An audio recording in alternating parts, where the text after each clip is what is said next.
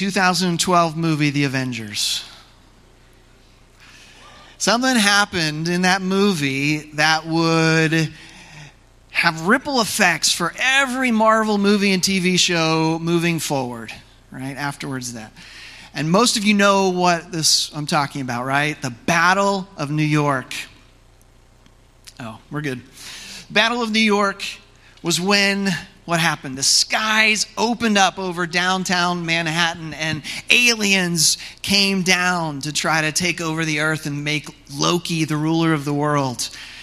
Now, up to that point, the people in the world that did not know that there was life outside of the planet Earth, right? Didn't know there were aliens. And so, even though the Avengers win the Battle of New York, there's this collective trauma among the survivors. Not only what happened that day and the damage that was done, but also with this new knowledge that indeed there is life out there, that aliens are real, that a portal from heaven had been opened once and could be opened again. And there's a lot of plot lines and, and movies and TV uh, shows that go into how do we stop that, right? How do we keep that from happening again?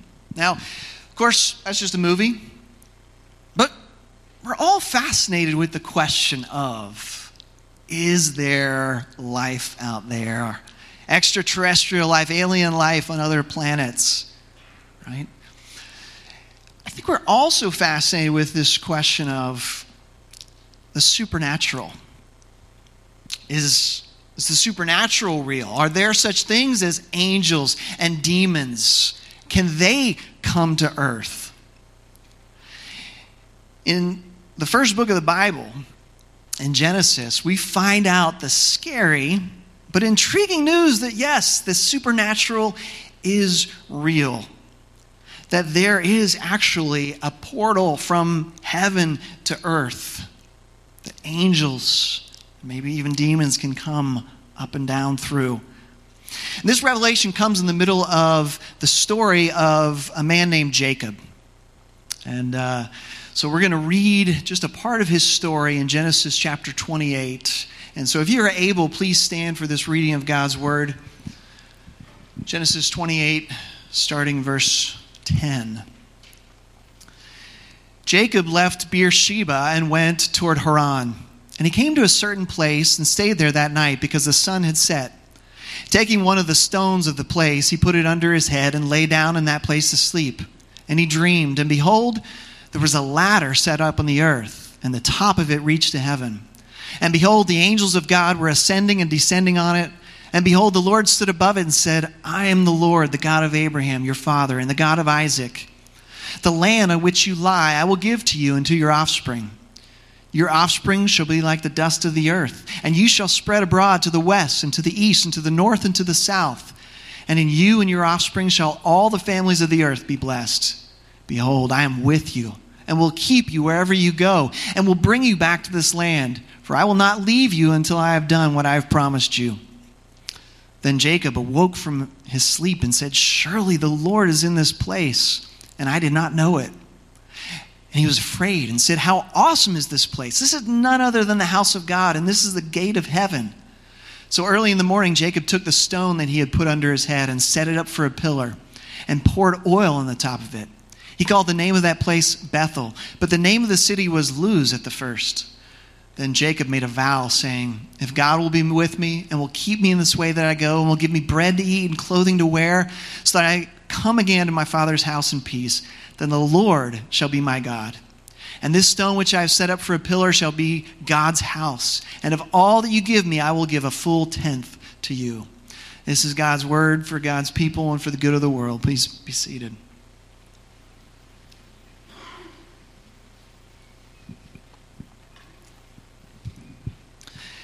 Sometimes dreams are just dreams, but sometimes dreams communicate reality. And if you believe in the Bible at all, uh, you know that God sometimes uses dreams with people to communicate truth.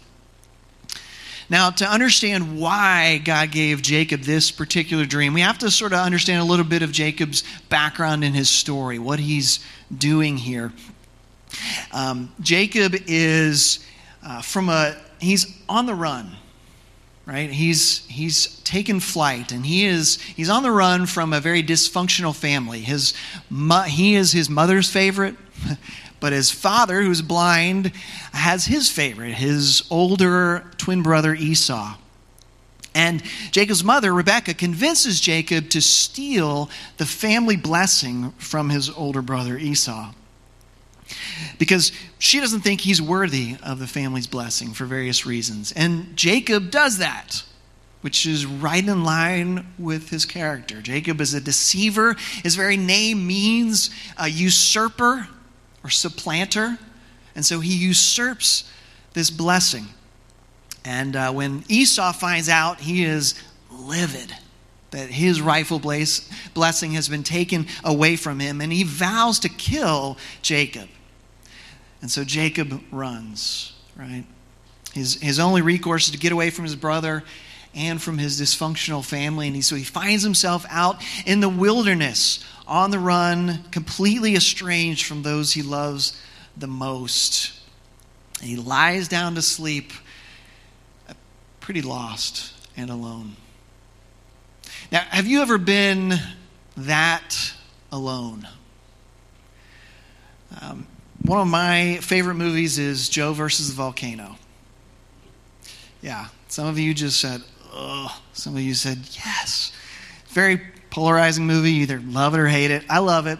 There's a scene in the movie where Joe is preparing to leave home and then he's going to make his way down to this, uh, an island in the South Pacific to jump in a volcano. Yeah, that's the, I can't defend the premise, the plot. But it's a great movie, okay? So he's is his last night in New York, and uh, he's staying at this fancy hotel. He's just bought all these fancy clothes and luggage, and it's the last night, and so he wants to go out in the town, but he doesn't know anybody. So he asks his driver, Marshall, if he'll have dinner with him. Well, Marshall has a family, has to get home. He says, I, I can't do that. And Marshall says, Haven't you got anybody? And Joe says, No. But there are certain times in your life when I guess you're not supposed to have anybody, you know? Certain doors you have to go through alone. I think Joe's actually pretty wise here. Right? Now, now, sometimes loneliness happens because we have made a mess of relationships. Or maybe sometimes because somebody has made a mess of us and excluded us from community. But sometimes loneliness happens because you have to be alone. Sometimes you're not supposed to have anybody, as Joe says. And I think, I believe the, these are the times that God uses to teach us about ourselves and to draw us into community or into a deeper relationship with Him. And I think jo- Jacob's loneliness was a combination of both. Right? His relationships were a complete mess. But God was also using this lonely time to, to teach Jacob about himself and also to draw him closer to himself. So there, there he is. He's alone at night, sleeping out in the wilderness, and he has this vivid dream. Now, what is this dream? What is Jacob's dream about? It's a ladder. He dreams about a ladder, right? Stretching from earth to heaven angels going up and down on the ladder, and, and God is standing at the top of the ladder. And he's speaking to Jacob, and he tells Jacob that even though Jacob thinks he's alone, that he is not alone, that God is with him. Not only is he with him now, but he promises that he will continue to be with him. Right? And just as God told Abraham, he tells Jacob that you are going to have a family, this point, he's not married yet, right? You're going to have a family, and your descendants, descendants are going to be as numerous as the dust of the earth. And just like he told Abraham, all the families of the earth are going to be blessed through you. Quite a promise. And now, for a lot of us, we wake up, we wake up from a dream, we think, you know, that's just a dream. Shake it off, forget about it, go about real life. But when Jacob wakes, he realizes this is real life, right?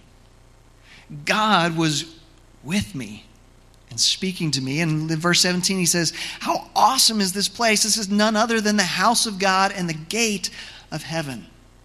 Then he sets up an altar, makes a vow to follow God, and to give him a tenth of everything he owns. And so we see God revealing himself to Jacob. And as he does that, he is starting to change Jacob, right?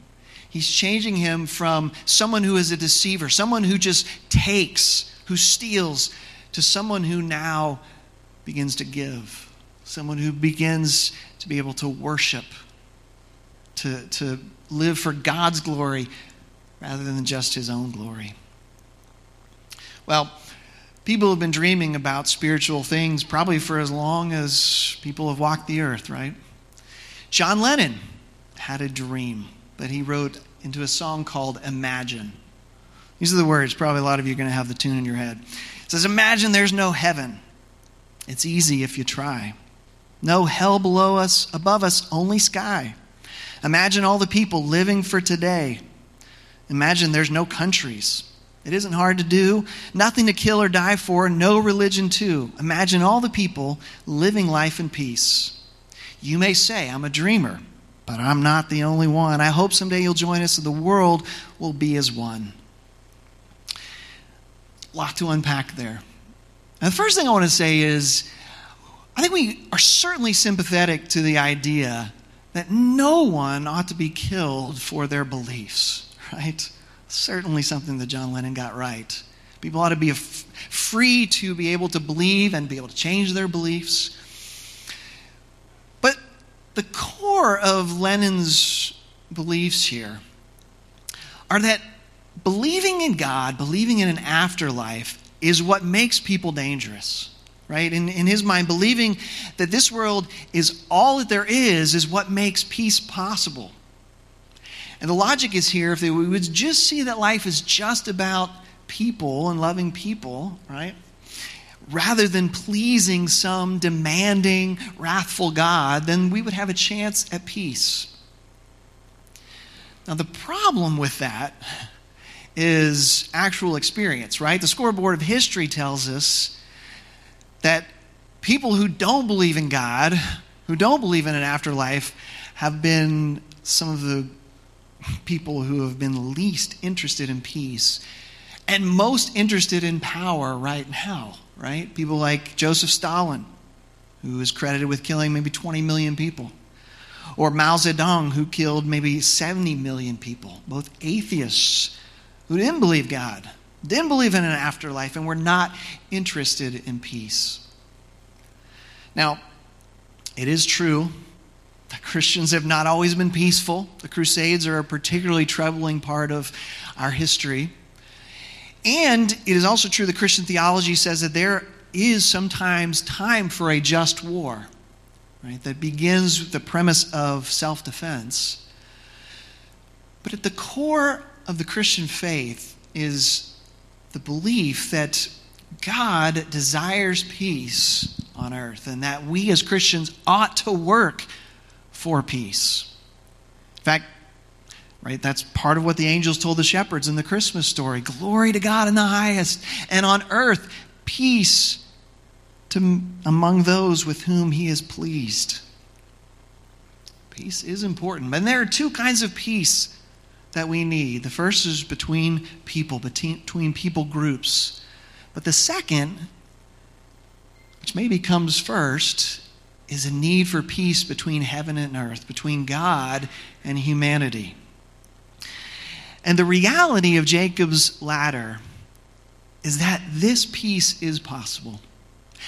Because there is a connection between heaven and earth, a ladder that can be climbed. The problem, though, that we learn from the rest of the Bible is that we can't do it. We can't climb the ladder. We're not strong enough. We're not good enough. Our hearts are inclined towards ourselves, towards earth, towards violence, towards making war, whether physically or in our hearts. We cannot make our way up the stairway to heaven. We can't buy a stairway to heaven, and there's no way to get up by ourselves. All have sinned fall short of the glory of God. And so the, the ladder, the reality of this Jacob's ladder is that we need God to come down the ladder to us. We need Him to come down to rescue us, to bring us back up. And that's exactly what He did. In, uh, in John chapter 1, a man named Philip meets Jesus and becomes one of his disciples. And the, one of the first things he does is he goes and he finds his friend Nathaniel. And he says, Nathaniel, we found the one that Moses and the prophets talked about, Jesus of Nazareth. And Nathaniel's skeptical. Nazareth? A backwoods town? Can anything good come out of Nazareth? Philip says, Hey, you just got to trust me. And so they go to find Jesus. And when Jesus sees Philip and Nathaniel coming, he greets Nathanael by saying this He says, Behold, an Israelite indeed in whom there is no deceit. That's a funny thing to say to someone you've never met before. Behold, an Israelite in whom there is no deceit. And Nathanael's like, you don't, you don't know me. But Jesus does know him. And he knows that Nathanael is a student of the Old Testament. And so he drops this reference that he knows Nathanael will know, right? An Israelite in whom there's no deceit, referring to an Israelite in whom there was deceit. Who's that? Jacob, right? And when Nathanael realizes that Jesus knows him with some kind of supernatural knowledge, he begins to worship him. As you're the Son of God. And then Jesus says, you think that's great? You will see greater things. And then he says this He says, You will see heaven opened and the angels of God ascending and descending on the Son of Man. Again, Jesus references Jacob and Jacob's ladder. But this time, he says that this ladder is not made of wood, it's made of flesh. Right? Son, who, it's the Son of God that is the latter. ladder. Son of God is a title that Jesus gives to himself over 80 times in the Gospels. What's he saying? He's saying that he is Jacob's ladder. He's saying, I am the stairway to heaven. He says, I am the only way to heaven. I am the, the mediator between heaven and earth. The only one who can make peace between God and humanity. As he says elsewhere, I am the way, the truth, and the life. No one comes to the Father but through me. But you ask, how could Jesus do that? How can he unite heaven and earth? Well, the answer is because he's the only one who came down the ladder from heaven, descended, and then ascended back up. Right? That's that is the meaning of Christmas. That God came down the ladder, descended uh, to us who are unable to ascend to Him. Jonathan and Emily Martin, they're a musical duo in uh, Nashville. They, they wrote and released an original Christmas album, and one of the songs on it struck me as illustrating this truth so well. It's called God Came Down to Us. We'd have no power, we'd have no strength to ever reach Him, we'd never reach Him. We'd have no hope if left on our own to ever find Him. All of our will, all of our might could never reach his holy height. We could build a tower up to the sky, waste our lives trying to climb, or look with faith to the one who's called Emmanuel, coming down to raise us up with him. Emmanuel, can you believe it? God came down to us. Friends, Jesus is Jacob's ladder. And if you put your trust in Him, you will have heaven open to you. See, every other religion teaches that we have to basically work our way up the ladder to get to God, to get to heaven. Now, the problem with that is that we're never really told how much we have to do, right? Like, how tall is the ladder? How many rungs is it? How many good works do I have to do? Right? And, and when I do bad, really bad things, how far down the ladder do I go? Do I have to start all over again? it's never clear. It's always some version of keep working, do the good things, and you will eventually work your way, and hopefully when you die, you'll go to heaven.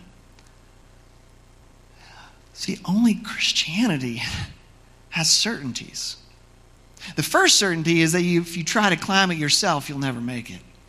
But the second certainty is that if you put your faith in Jesus, He will bring you up. And you will ascend based on His perfect work. It's a simple message for a new year. Do you want to go to heaven? You have to respond to the call of Christ and make him your Lord and Savior. That, that's the gospel, right? Now, if you reject the call of Christ, you need to realize what you are rejecting. You're not primarily rejecting the church and Christ, the hypocrites of Christianity, right? We are a fine lot of hypocrites, if I do say so myself. But you are not primarily rejecting that. There are a lot of excuses people give for not submitting their lives to Christ, but when you reject the call of Christ, what you're rejecting is a person. You're rejecting Christ Himself, the King of Kings, the Lord of Lords. You're rejecting a Savior who's given Himself for you as someone who can save you and love you in a way that no one else can. But if you accept Him, and follow him, all of heaven, all of eternity is opened to you. See, if, if you've never committed your life to Christ, today you stand at the gate of heaven as Jacob did. And the question is will you choose eternal life or eternal death? And It is an eternal choice, but it also has consequences for now, right? Because coming to Christ changes how we live now, because in Christ we have access to God. In, in, the dream, He is up there, but in Christ, He is with us. So, one application of that is prayer. How is, how is your prayer life? I know mine can get pretty stale. Sometimes I'm thinking, am I just saying words? Are they going anywhere, doing anything? So I want you to imagine this the next time you pray. I want you to imagine uh, your prayer and the power of the Holy Spirit going straight up the ladder to God. And God standing at the top of the ladder, ready to answer and always offer you his presence. Your prayers matter in heaven. And another thing that changes now is that you are now responsible for having this knowledge about this pathway to heaven, right? And so we are tasked with telling people that there is a heaven, yes, the thing that they have wondered about. There is an afterlife. And the only way to get there is through a relationship with Jesus. We don't do it, we don't tell people out of duty, but out of joy and out of genuine concern for their eternal state. The ultimate gospel hope, though, as we think about Jacob's ladder, that we learn about in Revelation 21, though, is the end of the story is that eventually not only will we get to ascend the ladder to heaven, but that heaven will actually come down and join us. And at the end of time, that Jesus' work as the bridge between heaven and earth will be done, for heaven and earth will be one. Let's pray.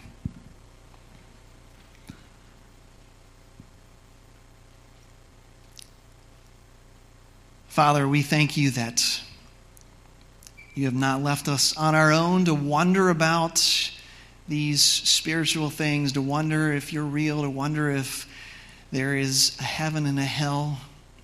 But you sent your only Son to come, to be one of us, to live under the curse of the law, and to die to take the curse away from us and away from all of creation. And we await the day And creation waits with groaning until the day when the sons of God will be revealed. And we look forward to the time when we will be with you in the new heavens and the new earth. Father, we pray that you would show us your glory and lead us uh, to sharing that good news with others as we share the hope of heaven. In the name of Christ, our Savior, we pray.